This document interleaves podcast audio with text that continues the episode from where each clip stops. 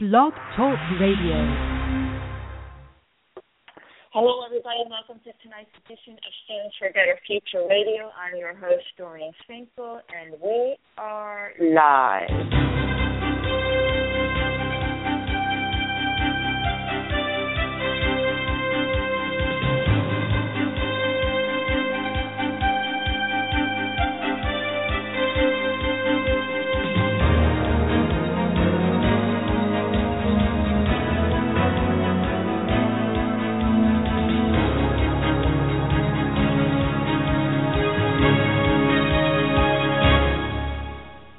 Once again, hello everybody. Welcome to tonight's edition of Students for a Better Future Radio, and um, it's a radio station that's sponsored by the 501c3 nonprofit Students for a Better Future.com, the group that's actively uh, engaging your youngsters on campus and teaching them how to become community organizers and influence their legislators. And um, again, we have several projects going on. One at William Paterson University.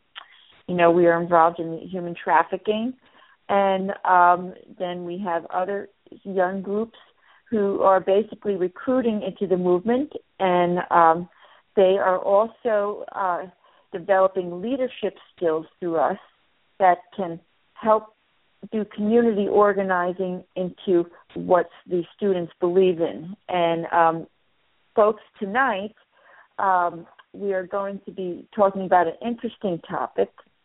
Um, it, well, they're all interesting, but tonight uh, is Article Five of the U.S. Constitution, and um, let me just give you a little bit of background about Article Five and and what it is, and um, and then I'm gonna we're gonna uh, bring our guests on, very interesting guests um, coming on, and and they also run a group, um, and that group is called Citizens Initiative, and they're going going to be coming on and talk about Article Five of the uh, U.S. Constitution.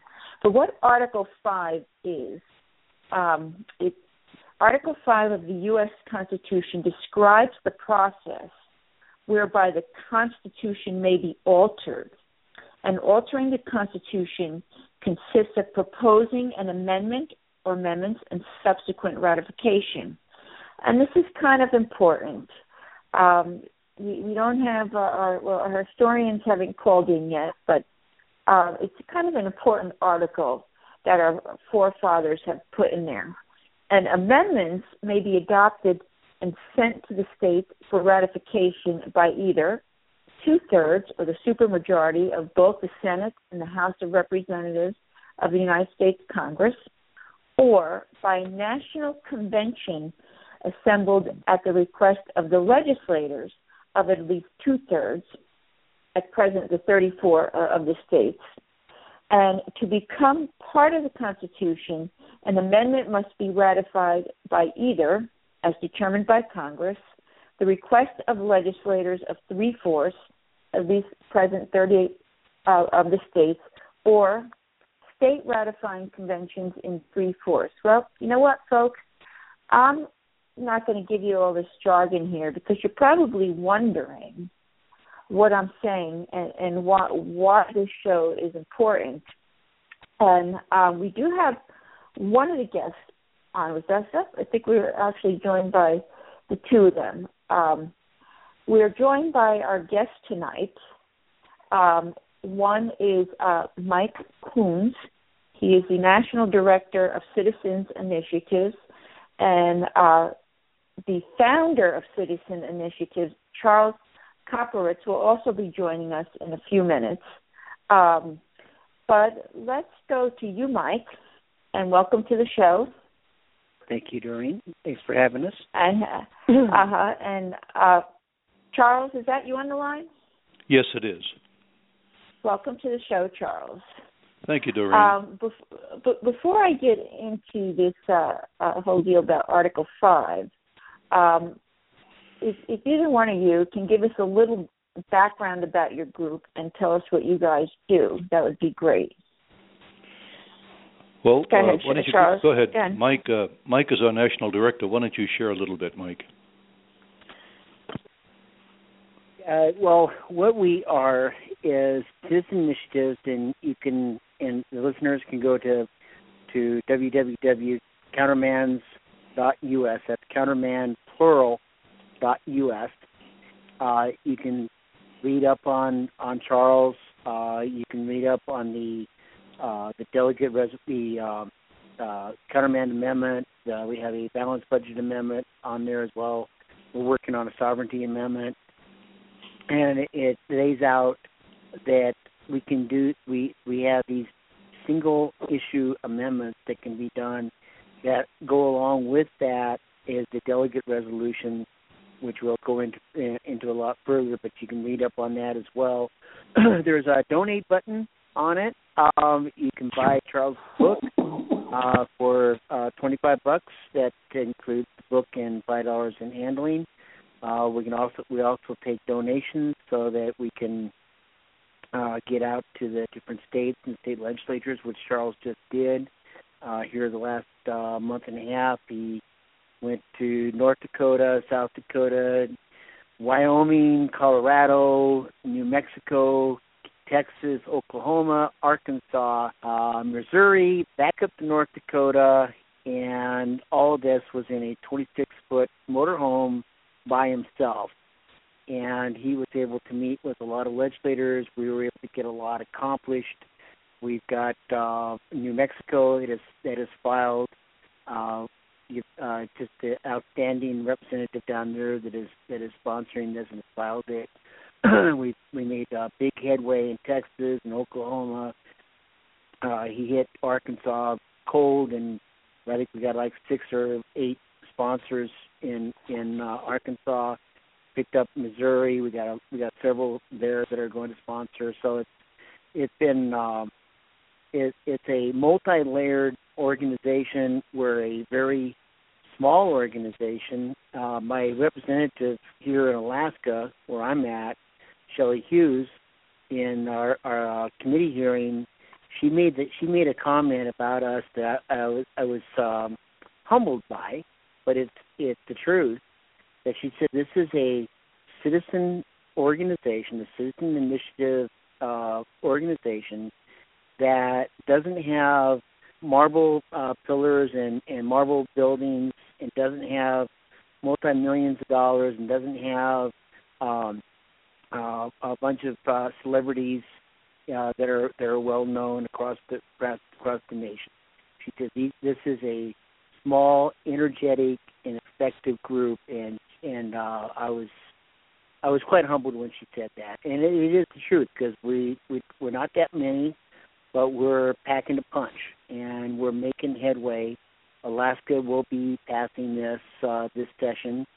Uh, we got a real good shot at Louisiana. We got a real good shot in North Dakota, North Carolina. Um, maybe maybe a, a shot in New Mexico. Who knows?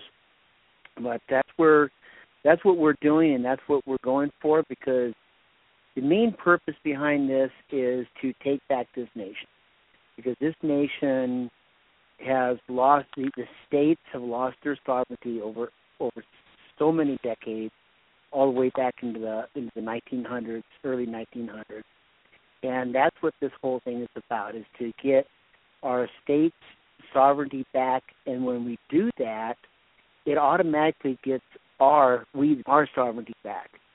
So that's where we kind of that's where that's who we are in a, in a nutshell.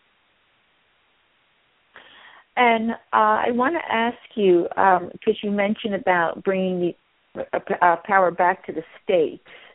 Um, is um, either one of you can give us the background about Article Five of the Constitution and why it's so important? Go, Charles.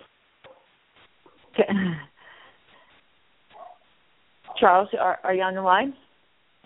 Can you hear me now? Yes. Can you hear can. me now?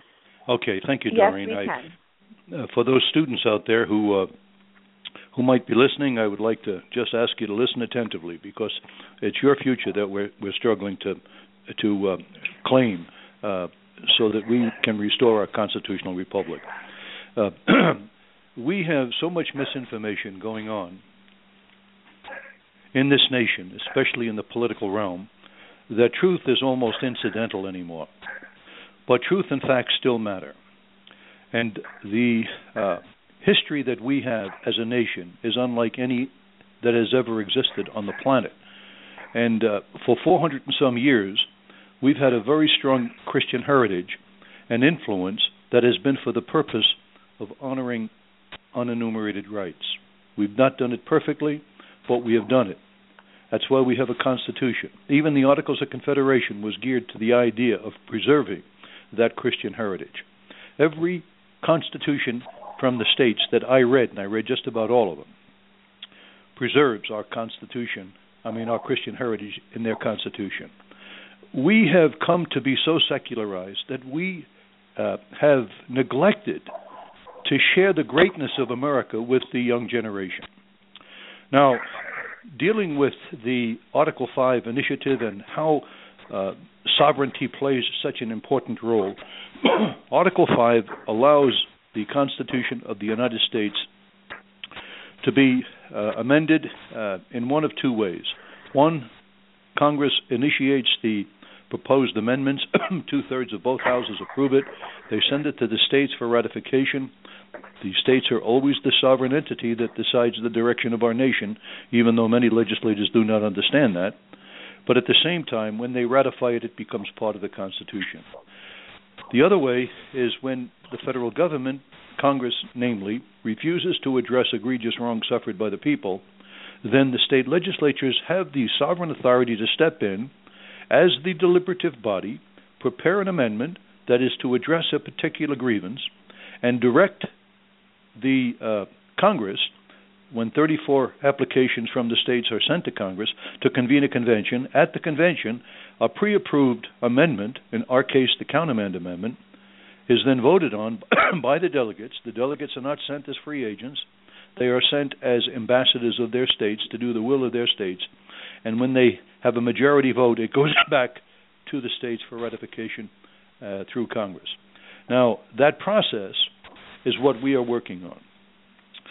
The biggest issue that the delegates at the, Confeder- uh, the Constitutional Congress had was how to deal with sovereignty. Uh, I want to keep emphasizing that with people I talk to because, as an egalitarian culture, we do not understand sovereign authority. And yet, if you don't have sovereign authority, you have no one who can protect what you have. And either we have it through state legislatures or we will not have a constitution very much longer. But the first and foremost problem that they had to settle at the Constitutional Convention was whether, uh, I mean, how they would vote. Will it be, excuse me, would it be by delegates uh, sent to the convention, meaning the population of the states, or would it be by individual states, one vote per state? That was a big issue. They had to deal with that even before they started to have deliberations at the Constitutional Convention. And uh, as a result, a gentleman by the name of George Wythe, a delegate and founder, a professor, a lawyer, distinguished gentleman at the time, he proposed uh, that it be one vote per state, along with seven other rules that would govern the convention. And he and the delegates agreed. There were enough smaller states who decided they were going to put their foot down. They were, weren't going to allow the principle of democracy to rule the Constitutional Convention. Democracy is not part of the federal government. It is part of the states. The states have a pure democracy, but the federal government is a republic. And that's because every state has a quality about it, an excellence about it, that they wanted to retain back in 1787. So, how they did it was first in the convention itself, they made certain that every state had one vote, regardless of how many delegates. And there were 73 delegates that were summoned by Congress, and 54, I believe, attended. But the fact is that uh, they finished uh, that part of their debate by deciding each state would have one vote. That issue has to be settled at every Article 5 convention. And that's because an Article 5 convention has no rules. Uh, you have to decide how it's going to be organized. The other issue they had to decide was will it be their voting within the, the state delegations be a majority or would they be some kind of a supermajority? And they decided that it would be a simple majority. that has to be settled. Now, if you have sovereign authority, then you have to figure out how to protect it. The legislatures did not want to surrender that sovereign authority back in 1787. But at the same time, they had so many problems They almost lost the Revolutionary War because there wasn't sufficient cooperation among the states. On top of that, after miraculously winning the war, they almost lost the peace simply because they didn't properly address the issues of taxation and recession and printing money and inflation and you know all types of issues that uh, they were all too selfish to really find some common answers to. But they got these delegates together, the legislatures did, and they sat down and they figured out that we have to do something so that each state can exercise an individual vote, but it won't take a unanimous vote as it did under the Articles, because under the Articles, one state could hold the other 12 hostage. And as a result, for amending that Constitution, the Articles of Confederation. And so as a result, the nation got nowhere. So what they did is they invented Article 5. and they said, we will retain our sovereign authority in Article 5, but we will require that three quarters of the states, not unanimous, but three quarters would be needed in order to amend this new Constitution. And then on top of that, they had inserted in Article 5 the purpose. And the purpose is clearly stated. And for the life of me, I can't figure out how some of our great constitutional scholars can't figure this out. But the purpose was to propose amendments. You see, the fact is, the legisl- I mean, the founders and then the legislators who ratified this new constitution, they realized that the new constitution had to be the supreme law of the land. It also had to be perpetual, so that we can be protected by it today and our unenumerated and uh, inalienable rights. And three, it had to be for a specific amendment, not to redo the whole Constitution. And so, as a result of those three goals, they created Article 5, and they succeeded. Now, along the way, there's been a whole bunch of propagandists that have been out there, starting with the John Birches and the Constitution Party and Eagle Forum and everybody else. Some of these organizations are excellent organizations, but they surely have Article 5 wrong. And they have argued for 30 plus years that the only way you, the only thing that an Article 5 convention would do was create a new constitution or damage the one that we have. That's absolute nonsense. So, given that, uh, uh, uh, Doreen, right. Citizen Initiatives is going forward with the Countermand Amendment as a single issue, pre approved amendment by the legislatures, and whereby the delegates are governed by the will of the state legislatures through a delegate resolution. Um, uh, let, let, me ask you this, because uh, I, I, have gone through some, um, some of your uh, statements, and um, I, I, want to ask you this one. You have um, can the convention be limited to a specific subject? Uh, the answer is no. It can be limited to a specific amendment. Now, I, there are uh, con- the, the, the uh, Convention of States people have defined a convention according to three general subjects. And although it is possible to have a convention that is supposedly for the purpose of a general subject, in their case, it's reining in government, it's uh, mm-hmm. term limits, and also fiscal policies. But the problem is the legislatures can't control that. They can't design a pre approved text for an amendment if in fact they're telling the delegates to decide what it means to rein in government. Doesn't mean reining in Congress? Does it mean term limits? Does it mean some financial package? I mean, by the time the delegates, there could be 534 or 35 politically charged delegates at this convention that they're calling for. And the outcome of that could be mayhem. Not a constitutional convention, that's not possible. And also, they have the backup plan of three quarters of the states that have to ratify. But the fact is, that approach based on a specific a general subject is not effective as far as I am able to report, and that's why we focus on the single issue amendment. And, and Doreen, oh, okay, there's go ahead. Uh, there's there was a couple of things I wanted to kind of touch on what Charles had said, and just kind of I, I hear Charles say this every day, and you know I got this I, I practically got his what he's going to say down pat in my head. There's always something that he does, he, he says it in maybe in a certain way that that uh, piques my attention on something. The for those that those naysayers, uh, the John Birch and the Eagle Forum and Constitution Party, uh, that are they're attacking this under Article Five, there's two ways, as, as you well know. We can do Congress can propose a a a uh, an amendment to the Constitution, and then it has to go through the committee process. It has to be vetted. It has to be discussed. It has to be debated. But here's the the, the it's not Congress. Uh, uh, a hundred senators writing this. It's not by uh, 400 some odd um, uh, representatives writing that that amendment. It's usually it boils down to one or two uh, senators or congressmen or two that have, have sat down and really looked at something and really felt a need for a constitutional for a for a an amendment. Uh, let's say let's take the balanced budget amendment for one. That's some, something that Congress has been trying to to do for quite a few years. So what happens is that congressman or that senator writes out that amendment, then proposes it to the Congress. Then they have to go through the debates and everything else, and then, and then it has to be passed by two thirds of the House and two thirds of, of the Senate. And then it goes out to the states, again, the sovereign, that has to ratify it. Now, what's the difference between that and the states aspect, the, the second portion of it? Well, it's the same thing.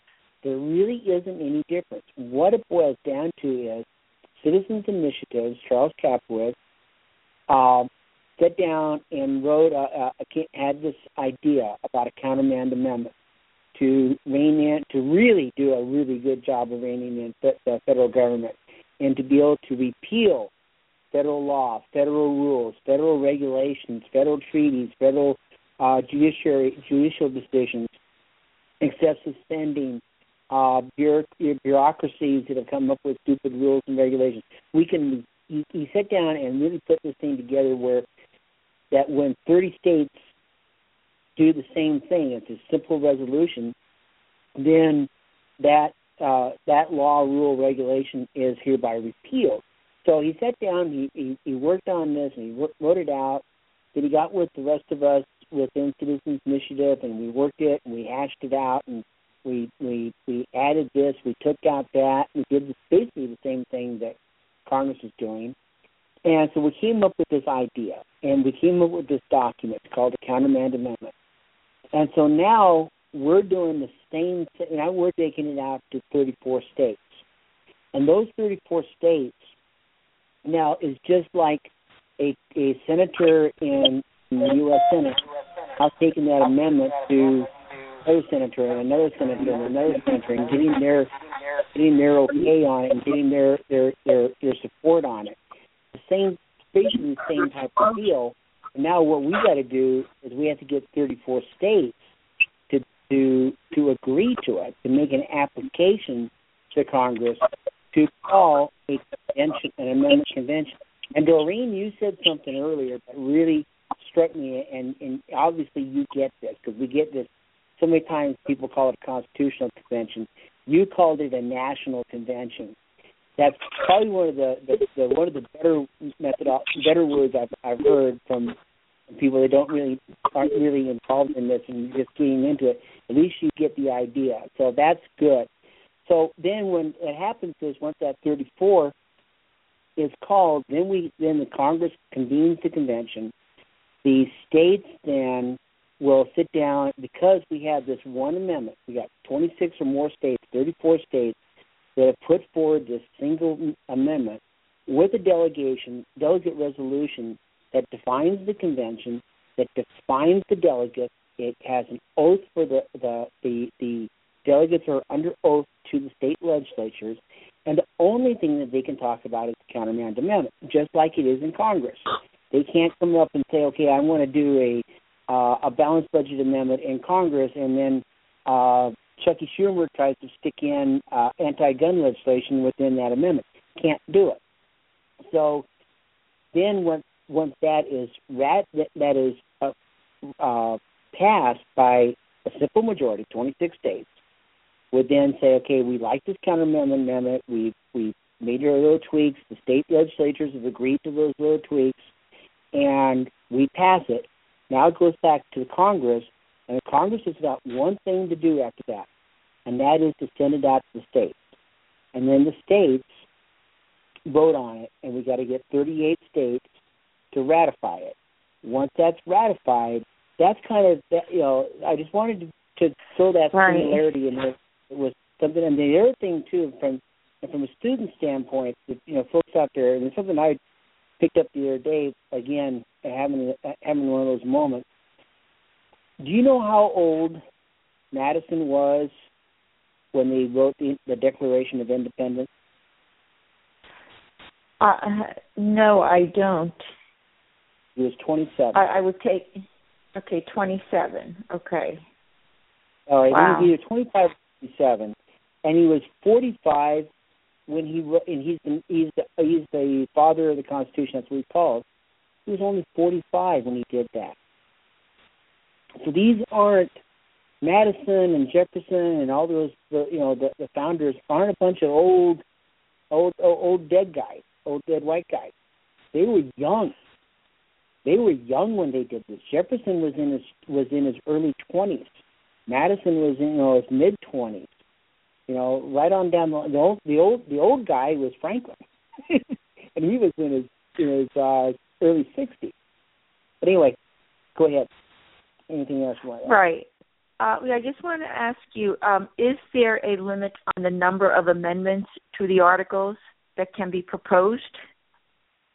Whoever we to can- the what what we we you could okay let's say let's say that the states wanted to have a countermand amendment a balanced budget amendment and a uh, term limit amendment and if they and if those those 34 and then if we had 34 states that did the delegate resolution with those three amendments embedded into that, which, they, which they've already pre-written and pre-approved, and then sent down to the convention. Yes, you could do multiple amendments at one time. Now, here's the kicker: you have to have all 34 states making that application with the same language. It can't be different because if it's different, then Congress can turn around and say we're not going to recognize that state's application. So that's where it gets a little tricky. But if you have, if you, but there is nothing that says, and this is where it even makes it easier, where you have a single issue, a single amendment, like our countermand amendment. So the state, you know, that my state of Alaska passes the countermand amendment application to Congress, along with our delegate resolution. There is nothing that says that this session or next session we couldn't come up with a term limit amendment uh, uh, or term limit amendment convention or uh, a sovereignty amendment uh, uh, convention uh, application for a convention. You can do it one right after the other.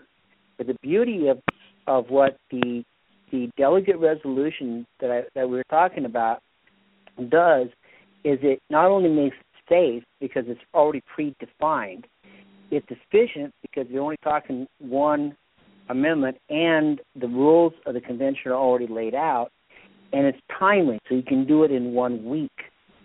So you could literally, depending on you know the states and and, and where they're at on the 34 applications, you can literally go from one convention to another convention to another convention to another convention. It, all it all depends on what the states want to do.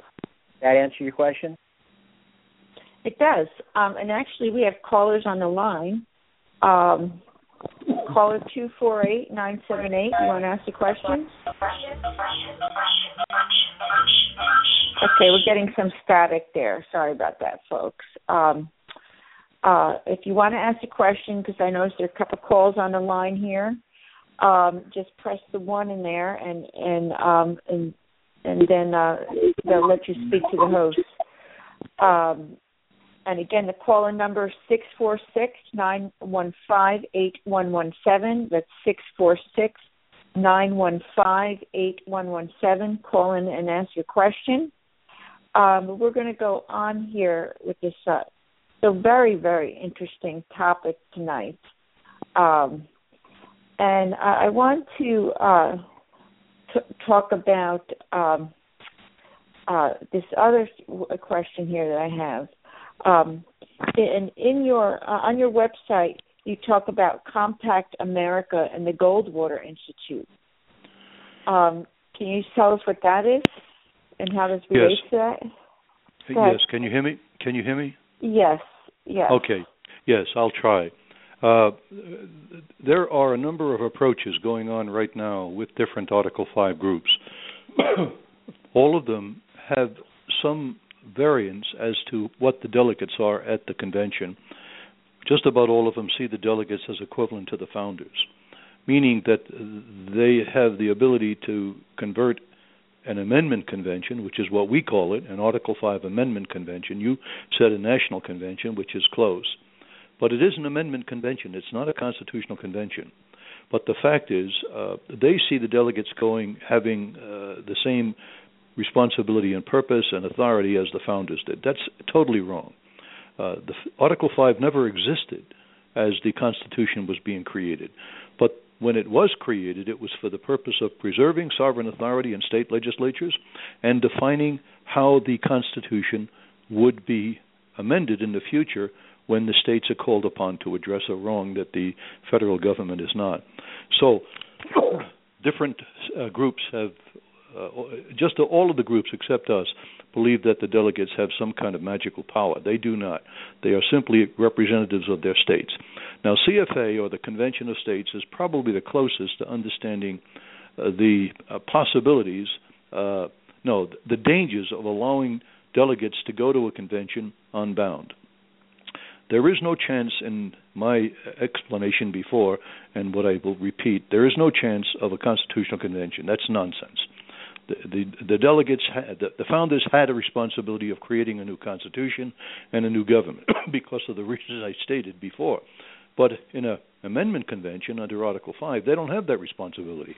All they have is to present a pre-approved amendment by the, con- the, the legislature of their state, in our case the countermand amendment, and then the different organize the convention so it's one vote per state and a simple majority, and then organize it so that it becomes uh, uh, the issue to vote on. So each state delegation has one vote to decide if they want the con- amendment as proposed to be agreed upon or not.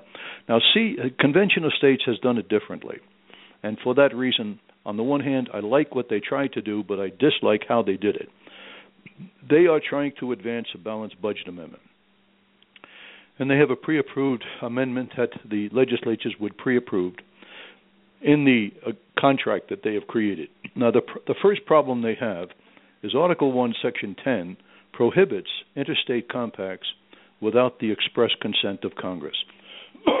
so they are already in dangerous waters when they try to get a compact between the states. Why? Because they're surrendering legislature sovereignty under Article 5 by doing that. So in their compact, they're expecting that 38 states will uh, approve it. in order to get it approved by 38 states, I'm so sorry. 38 okay. governors have 38 governors have to sign it. That is a violation of Article 5. The fact is the governor has no authority under Article 5. Only the state legislatures have. And the reason the state legislatures have it, because the citizens elect the legislators. And they elect the legislatures to deliberate. And the Article 5 process is one of the issues that they authorize the legislatures to deliberate on.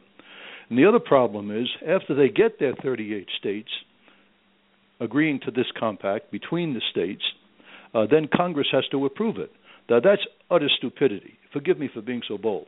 But why in the world would you put together an Article 5 proposal for an amendment to the Constitution of the United States that's going to restrict the uh, authority and prerogatives of Congress and, this, and, the federal government?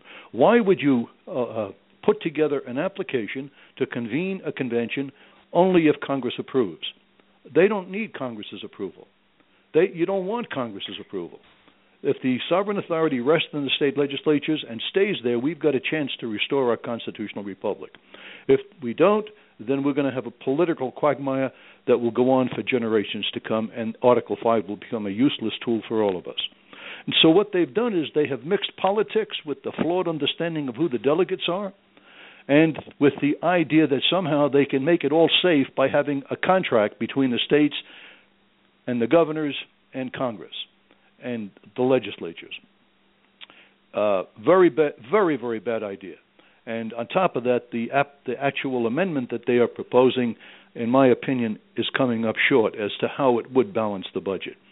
So uh, we have a balanced budget amendment also, and uh, we are expecting to uh, use our delegate resolution at the right time uh, for the purpose of making a balanced budget amendment convention safe. Even though right now there's about 27 states that have actually made the uh, confirmed applications on Congress. Convention of states is, I mean, uh, the Compact for America are well-meaning people. They want to do right. They're trying to find ways to resolve the issues in America, but they're doing it with a flawed strategy, and they are denying the sovereign authority of the legislatures by the way they're doing it, and I am opposed to it.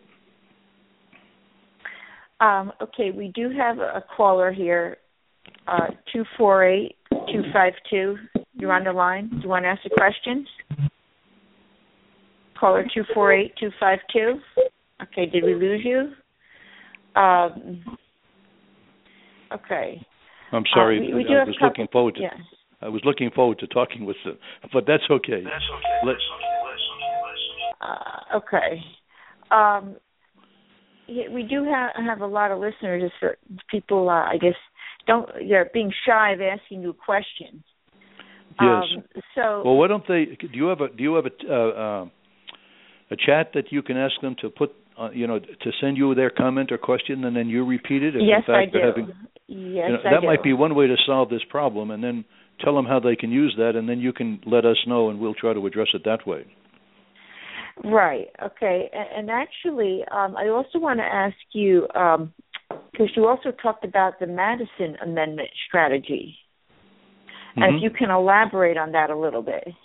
The Madison Amendment strategy is probably from the 70s. Uh, Ed Meese was part of that. There were a number of other uh, notables in America who were trying to find a way to use Article 5 safely.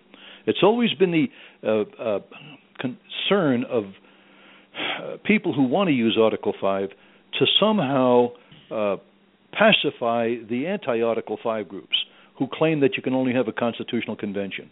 And the reason they do that is because they do not understand the transition from the Articles of Confederation to the Constitutional Convention properly. They have inserted all kinds of ideas of usurpation of power and so forth. It is erroneous thinking, and it's cost this nation a lot of trouble. As a matter of fact, these anti-Article 5 groups, what they have done is they've actually they are responsible for our 18 trillion dollar debt they're responsible for the murder of 50 million babies. Why? Because they actually and and not getting a balanced budget amendment. And the reason is because they would not allow the state legislatures to use Article 5 effectively for the last 40 years, 30 some years. And uh, so for that matter for that reason the legislators have been paralyzed.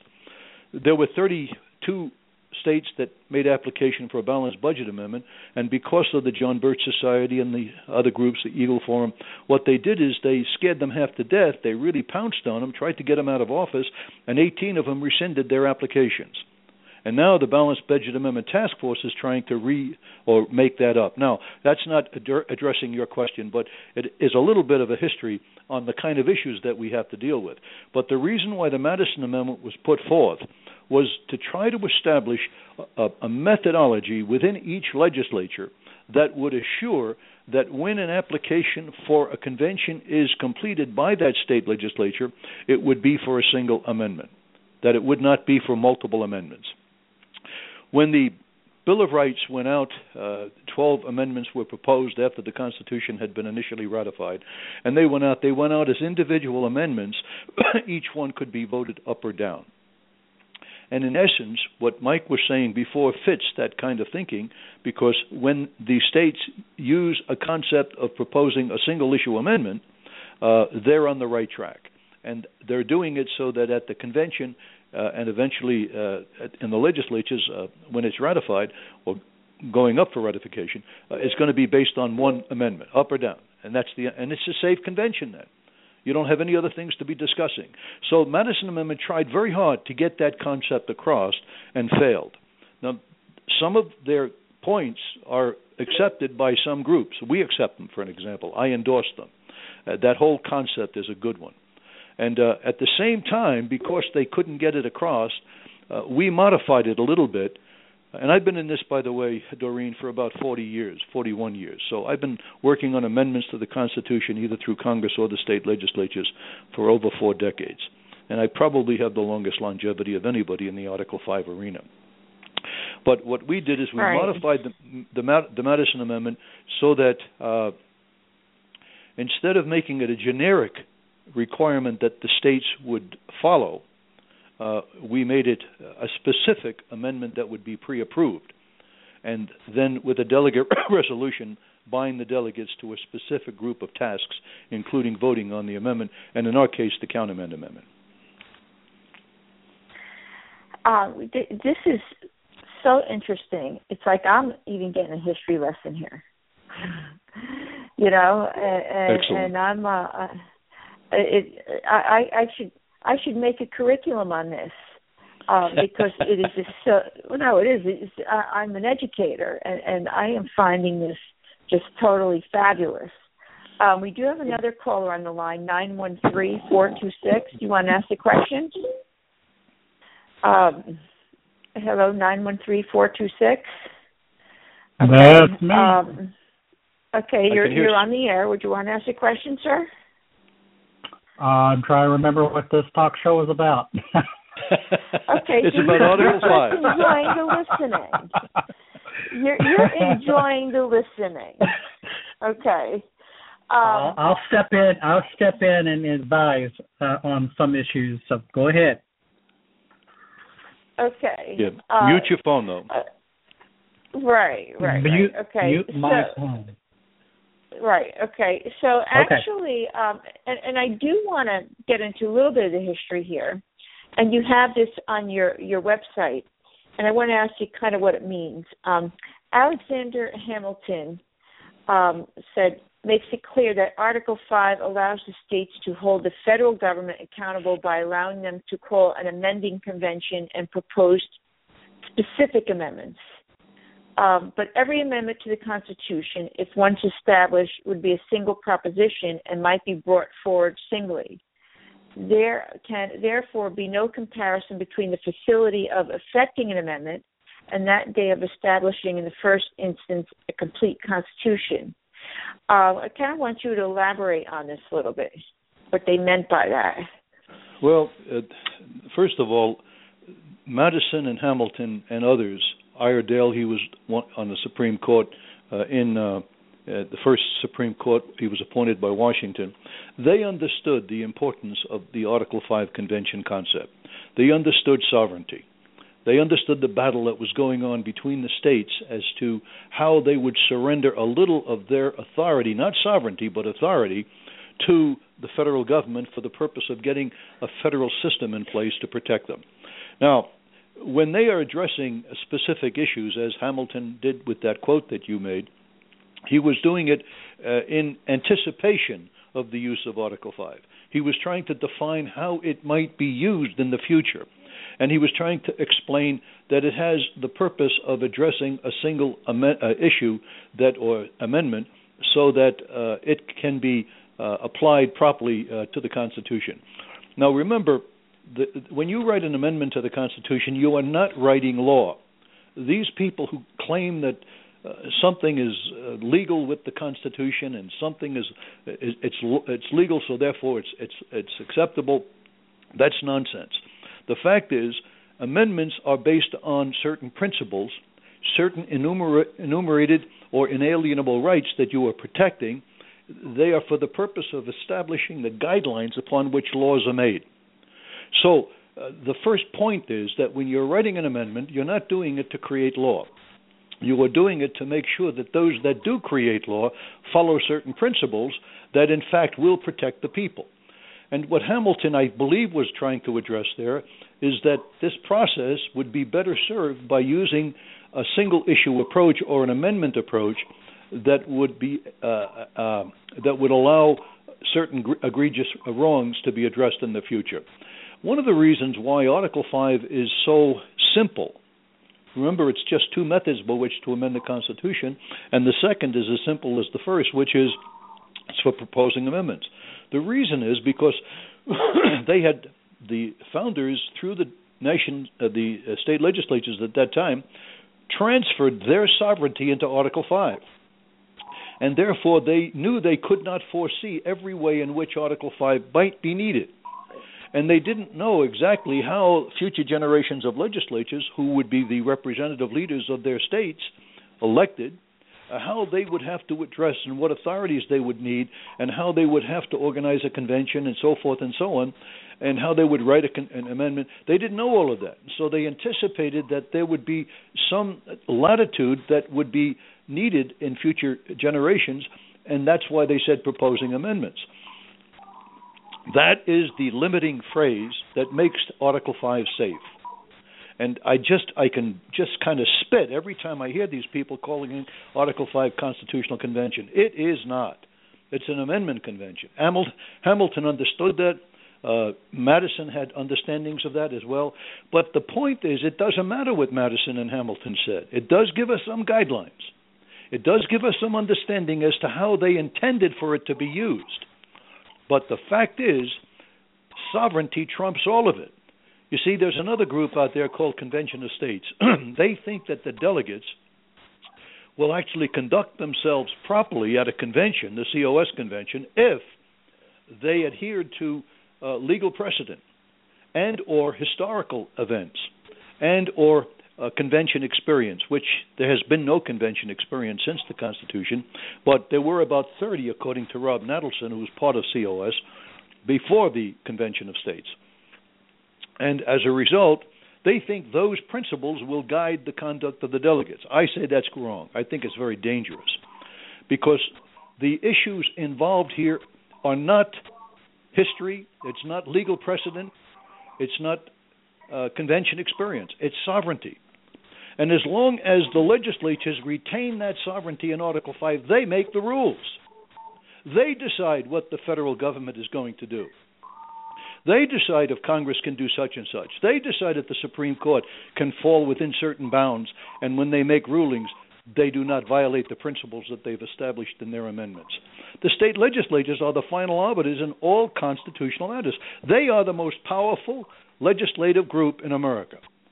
And yet they have been maligned, they have been denied their un, uh, proper understandings of the, their importance in preserving our constitutional republic. And it's the sovereignty that they have that makes it possible for us to restore our Constitution. And because it's for proposing amendments and because it needs 38 states to ratify whatever they propose, there's a built in safety mechanism that uh, doesn't allow some wayward group that has some ideological bent from coming in and destroying the Constitution. Because the safety margin is there with three quarters of the states needed to ratify. Does that um, address Charles, uh, yes, and I do have a couple of questions coming in um, from the chat rooms. One of them says, "What is the current procedure for amending the Constitution right now?" The procedure is you can either uh, the, the, the Congress, as Mike was saying earlier, the Congress uh, can in both houses uh, could uh, create an amendment for whatever purpose. It could be uh, uh, the, the right to vote at 18 and so forth. And then when they get two thirds of both houses agreeing on that through their committees and so forth, uh, then they that that amendment then goes back to the state legislatures because the legislatures have to ratify it. it. It is not part of the Constitution until the state legislatures, who are sovereign, ratify it. And then the other method, if Congress doesn't address an egregious wrong suffered by the people, then the state legislatures have reserved to themselves in Article 5 as the sovereign deliberative body the ability to write an amendment that is designed to modify the conduct of the federal government. Remember, the federal government was created by the legislatures. The legislatures didn't. I mean, uh, the federal government was created by the legislatures. Uh, the uh, federal government did not create the, the, the nation states. And so, as a result, uh, they wanted to make certain that the future conduct of the federal government fell within certain safety bounds. One of which was they feared that it would just get too big, and uh, and they were absolutely right. And Article 5 is the way that they retain for future generations the sovereign authority to put a stop on the federal government. That's why it's so foolish to think that the only way that the state legislatures can actually modify and amend the Constitution, which is for the purpose of modifying the conduct of the federal government, is to get Congress's permission first, or the court's permission, or the executive branch permission, or the regulatory agency's permission. All of that is screwy. They don't need the legislatures don't need any of their permissions. They're in control. They are sovereign, and they tell the legislat the uh, federal government how this government will perform. And because the legislatures are the representative body of the people, there is safety built into that also. So the sovereign authority of the people passes on to the legislators, who then pass their wishes from their districts into a collective body of legislators, meaning the legislature, and then they come up under Article 5 with a way in which to preserve the Constitution and restore our republic. It's a actually the genius of the founders in designing this is immeasurable. I can't even tell you how much I'm impressed with it. They had done an incredibly difficult, uh, impossible yes. job well. Go ahead. Did Yes, you want to ask? Uh, go ahead. Yeah. Go ahead.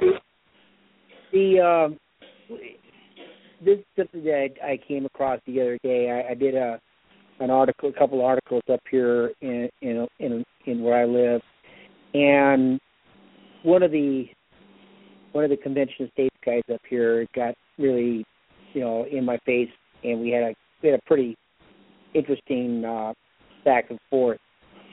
But what Charles was saying is is is that any amendment isn't really designed to change the Constitution, but to more enhance it in a lot of. It, it, it, let me let me for example. This is what this gentleman here in this is a Convention of States member here in Alaska said.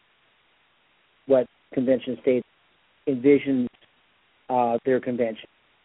He says, I envision a convention of states where delegates introduce and debate issues like term limits for all federal officials, including justices of the, of the Supreme Court, while another committee hashes out the intricacies of a balanced budget amendment or a redefinition of commerce and general welfare clauses, clarification of the word militia in the Second Amendment, prohibiting the use of international treaties and law to govern the domestic law of the United States, limiting the use of executive orders and federal regulations to enact rules with the force of law, and requiring the sunset of all existing taxes and a supermajority vote of the state legislators to replace them with new fair taxes. What if, if these are all the, the different subjects of the subjects that they that they that they that they want to have a convention over? What that does is it just on what that statement right there that would change Article 1, Section 8.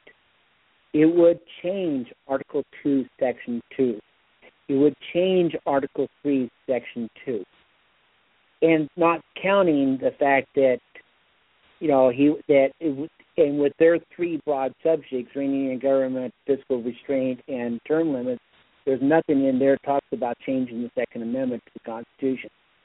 So that's what they're they're wanting to do. Now, conversely to us, the amendment that we're proposing, countermand amendment, like I said, it makes it so that when 30 states believe and write a resolution that says that a federal law, rule, regulation, executive order, treaty, judicial decision is egregious to their state and to their state sovereignty, to their people's sovereignty, that that law, rule, regulation, whatever, is now repealed. What is is that changing the Constitution? No. What it does is it enhances the Tenth Amendment, which the Tenth Amendment is states' rights. We have the we have all all the rights uh, not not not um, enumerated in in the in in the Constitution are those of the states, and then anything beyond that is of the people. So what we're doing is we're enhancing that. We're saying we're bringing back, we're getting it that the states will have that ability to be part and parcel and partners with the the the the, the federal government, the centralized government. And the beauty of that is then that instead of Congress turning around and telling telling um, uh, states that you are going to we're going to give you an unfunded mandate for let's say no child left behind, or we're going to do you're going to do Right. this, or you're going to do. We become we have now become the the servant, and the master is in Washington D.C. What this will do is once, and I'm and I'm envisioning five major repeals of existing of existing law and rules and regulations, five major ones. And when that happens, Congress then is all of a sudden going to be in a position where they're going to have to come to the state legislatures, and I and I've seen this happen here in my home state, where they the senators and the and the and our one congressman will come in and talk to the state legislature, and they come in and I'm Senator so and so, I'm Congressman so and so, and this is what we're doing in in Washington D.C. to to you. This is what you're going to do. This is what the mandates are coming from us. The out when this happens, when this countermand amendment is ratified, my congressman and my two senators are going to come in and they're going to walk up to my legislators and they're going to say, "Hi, Representative Shelley Hughes. I'm Senator Lisa Murkowski. What can we do for you?" And that and and the to kind of go along with that, and Shelley told me this when she first became when she first became a legislator, that the number one coveted political position that was aspired by all politicians back prior to 1900 was not Congress. It was the states. It was the state legislatures because that's where the power is. They would actually go to the state legislatures. They would get elected to Washington D.C. They would serve a term and they would come back and, and try to get back into state legislatures again, because that's where the most good is coming from. And and let me let me close this that thought with this. One of our sponsors made the comment here the other day, and, I, and it, was, it was it was a beautiful comment that he's he's in a um, a Safeway, and a constituent comes up to him and says, "Representative, you know." This, this, this federal law or this federal Okay. rule or Yeah. EPA or whatever is just is just Hello? killing my Right, right. it's really Okay. these these different things. And what can you do? Can you help me? And he looks at him today Right. and he goes, I'm Um, sorry, I can't. Mike, he, she's she's trying to get your attention, Mike. Okay, go ahead. Yes. Okay. Uh, we have time for one caller. Four oh four. Okay. Are you still there? Yes. Okay, you're on the air.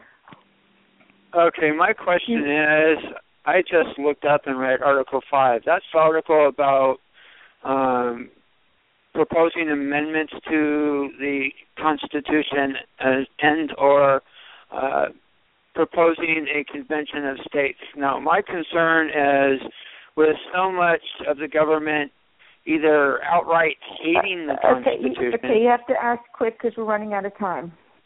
Okay. Uh, would that, you know, would proposing any amendments or a convention, you know, right now, wouldn't that be very dangerous towards the Constitution at this time? No, it would not. Okay. Not when you have a not when you have a pre-approved amendment, as we do with the countermand amendment, and also when you have a delegate resolution that binds the delegates. The fact is that there's so much misinformation about what the Article 5 convention is. The Convention of States concept, that name is wrong. It deals with conventions before the Constitutional Convention. And somehow the implications are that it's a constitutional convention under Article 5. That is so foolish.